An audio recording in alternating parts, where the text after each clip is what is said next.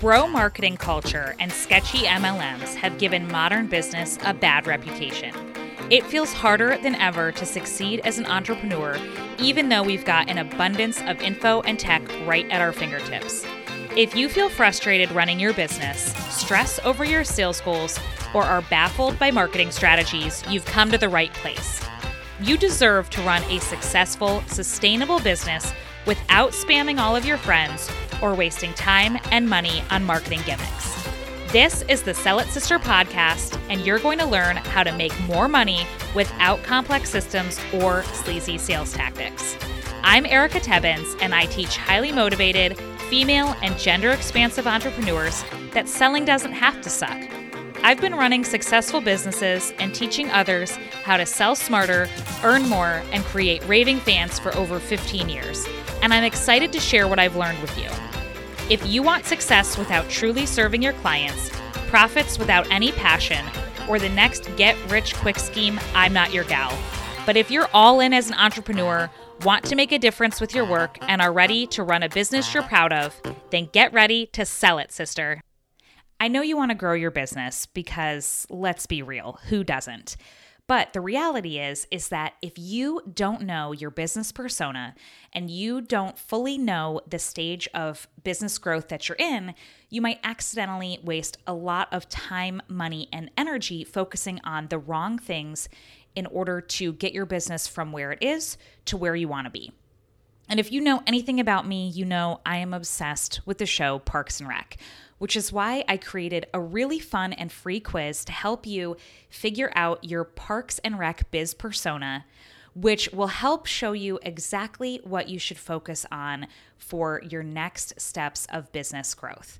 So, to take the quiz, you can head right on over to bit.ly forward slash biz growth quiz to find out your Parks and Rec biz persona and then get custom advice from me based on that with what you should focus on next for your success. Today's episode is all about what to do if you've hit an income ceiling and you aren't sure what to do about it. It's also pouring rain here, so if you hear that in the background, that's what it is. but, you know, the show must go on, right?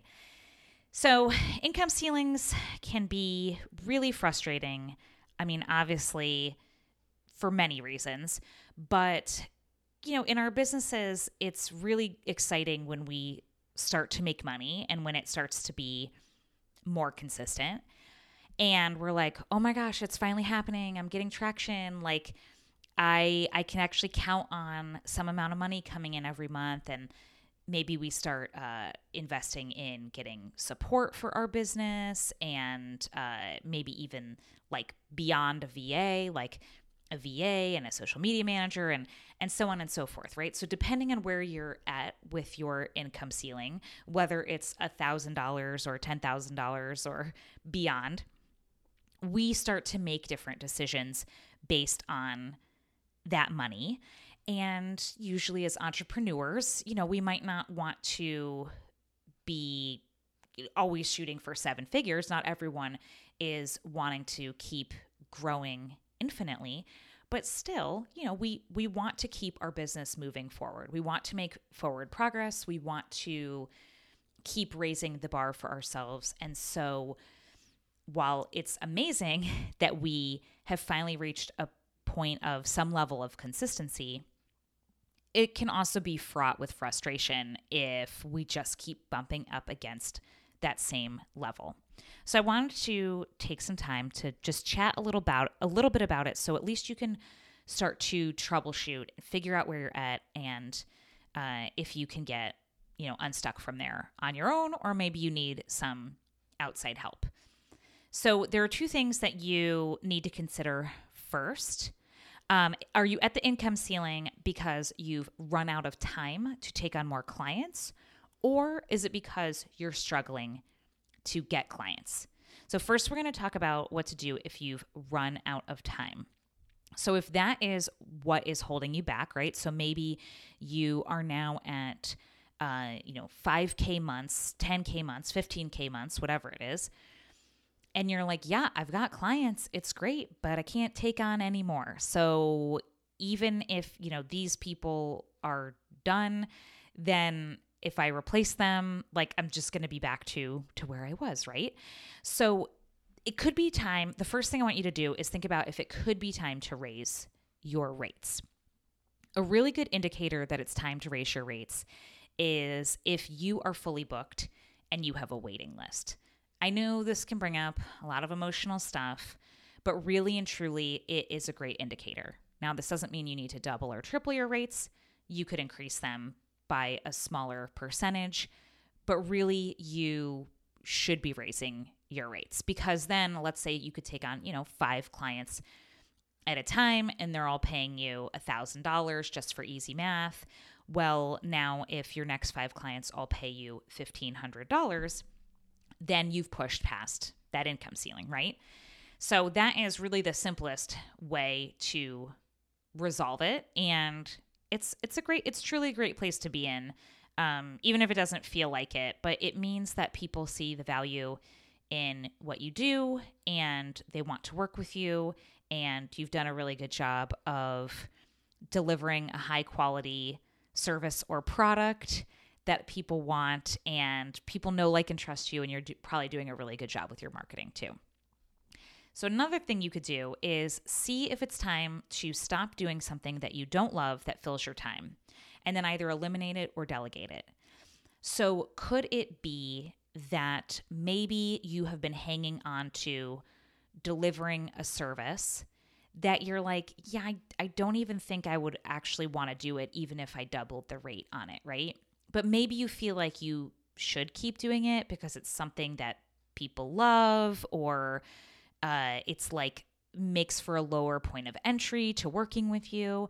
There could be many reasons why you don't want to keep doing something, but I'm here to give you permission that no matter how much revenue is coming in from an offer, if you no longer want to offer that offer, you don't have to do it anymore, right? And there's a few ways that you could still keep like profiting from that offer, right? Like it could be that you outsource part of the client work to uh, like a subcontractor or you know VA or a junior person in your industry that you're training. You could always do that so that maybe you're doing the strategic consulting with the client, but then you have somebody else that is getting a portion of the revenue from that project, but they are doing the deliverables. That is always possible. Or you could change the terms of how you do it to make it so that it is more enjoyable for you to do. But if you really don't want to do it anymore, you do not have to. And then you can focus on offers that you really do love, that you will enjoy offering, enjoy delivering on, and will pay you more money.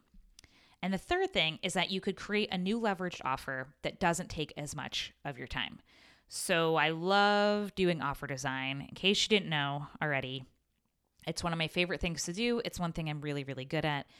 And this is really a matter of deciding what you want your next big thing to be. Now, the most common ones are like courses and memberships, but that's not always the case, right? So it could be something as simple as doing a once a month workshop that is entirely paid that brings in an influx of cash and doesn't take you a lot of time to do. Or you could toggle it on and off as you see fit when you want a cash injection. There's many different ways you can do a leveraged offer, but a leveraged offer can be a great way to keep doing the work that you love. So if you've already raised your rates and you've already gotten rid of types of offers that you don't love and you still want to be making more, then it's time to think about a leveraged offer. So if you're on the other side of this and you're like, well, no, actually, Erica, I'm at an income ceiling because I'm not getting enough new people in door in the door. Like you have room in your schedule, you can take on more clients, but they just aren't there here's what I want you to look at. Are you consistently doing visibility activities? So this is all around. Um, this is all going to be around marketing. All of these steps are going to be around marketing. So are you consistently doing visibility activities? I have other episodes all about marketing and visibility if you want to check those out. But really pick two or three places. So, you know, are you going to be on Instagram and LinkedIn and then a guest on people's podcasts? Are you going to be on, you know, Instagram and then be a guest to people's um, like paid membership groups? Are you going to do guest blogging? Like, there's all different ways that you can be visible. But really, the key to those is to be consistent. You don't need to be in all the places. In fact, you probably shouldn't be. That's an easy way to burn out. But pick two to three and then show up there consistently. Next, are you making it crystal clear who you serve and how you help them? Sometimes we just have to be abundantly clear so that people actually know. Because there are a lot of people online, you know, maybe even people you follow on Instagram who you love following. You know, they have a business, like you love their content, but you're also kind of like, I don't actually know what they do, right? It doesn't mean that they're bad at what they do, that they're bad at the paid work that you can hire them for, but maybe they just aren't making it clear enough in their marketing to say, I do XYZ for these type of people, right? So it is okay every now and then. It's not pushy, it's not sleazy, it's not any of that to just in in your copy and your content to make it very clear to remind people this is who I serve and this is how I serve them to help them with such and such problem, right? Just make it abundantly clear. Don't make it murky. Uh, next up is Are you giving clear calls to action and talking about your offers? So, a lot of times we get nervous because we think that talking about our offers sounds pushy, sleazy, salesy, all of that. It is not. You are literally giving people information, you are empowering them to make their own decision, but they cannot make a smart, educated decision if they don't even know what it is that your offers are. So I have a podcast episode back on the um the 80-20 rule. It's one of the earlier ones. But 80% of the time, just give good value. 20% of the time, pitch what you have. And just be very clear. What do you want them to do? Do you want them to go look at a sales page? Do you want them to book a call? Do you want them to DM you? Do you want them to put their email in? Whatever it is. And an offer, when I say offer, I don't even always mean paid offers. If you have a killer freebie, a killer like opt in, something great, um, an upcoming, you know, workshop or webinar or something that you're doing that's free and you want them to sign up for it, you can make a call to action for that as well. In fact, you should make a call to action for that as well. So, periodically make sure that you are actually telling people very clearly what you want them to do if they are interested in whatever that thing is that you have. Uh, next up is Are you speaking to the wrong people? It's really, really, really great to want to be able to help everyone, but we can only market to the people successfully who are the people who are most likely to pay us for our offers, right? Regardless of what those offers are or the price or anything. So when you're thinking about, okay, what am I going to say in this Instagram post? Don't always think about all of the people who follow you and are like commenting and engaging, but maybe are not the right fit clients for your offer. It's great that they're there. It's great that you, you know, they're obviously getting value from you or else they wouldn't be there. But you don't need to always have your messaging speaking to who is there. Instead, speak to who you want to be there. Speak to who your offers are perfect for and trust that when you speak to their pain points, to their um you know, things that they're struggling with, to their frustrations, to their goals, to any of that, it will work like a beacon, like a bat signal, and it will attract in the right people. It truly does every single time and you're not you're not going to be like mean or alienating people or whatever but it like the onus is on you as the business owner to be sure that your messaging is going to the people who your offers are the best fit for. And lastly, can you raise your rates or improve your existing offers? So it might just be that it's time for you, like you are ready to raise your rates and or you know repackage something or uh, come up with a new offer or like zhuzh up a current offer there are many different ways that you can do this just like how with the other group of people, the people who are maxed out on time, creating a leveraged offer. Is there something, let's say you have your clients uh, and you know you're getting in a few, but you have room for more. Well, maybe it's still time for you to raise your rates, even if it's just by a little bit, so that the next client you do get in, suddenly you're, you know, you're making more money, right? And what about when that client is done with you? Is there another like touch point that they need help with after? Do they need some sort of ongoing support that's like a level down? Could they be moved into like a group program or a membership? Uh, should you have quarterly check ins with them? There's all different ways that you can offboard people into ongoing offers once you've already served them. Or there might be room for another offer that preps people before they work with you. So, like, let's say you are a you know brand designer, like you help do people's like entire branding package, right? Well, maybe there's something that people need to have figured out before they actually spend several thousand dollars with you on their branding package, right?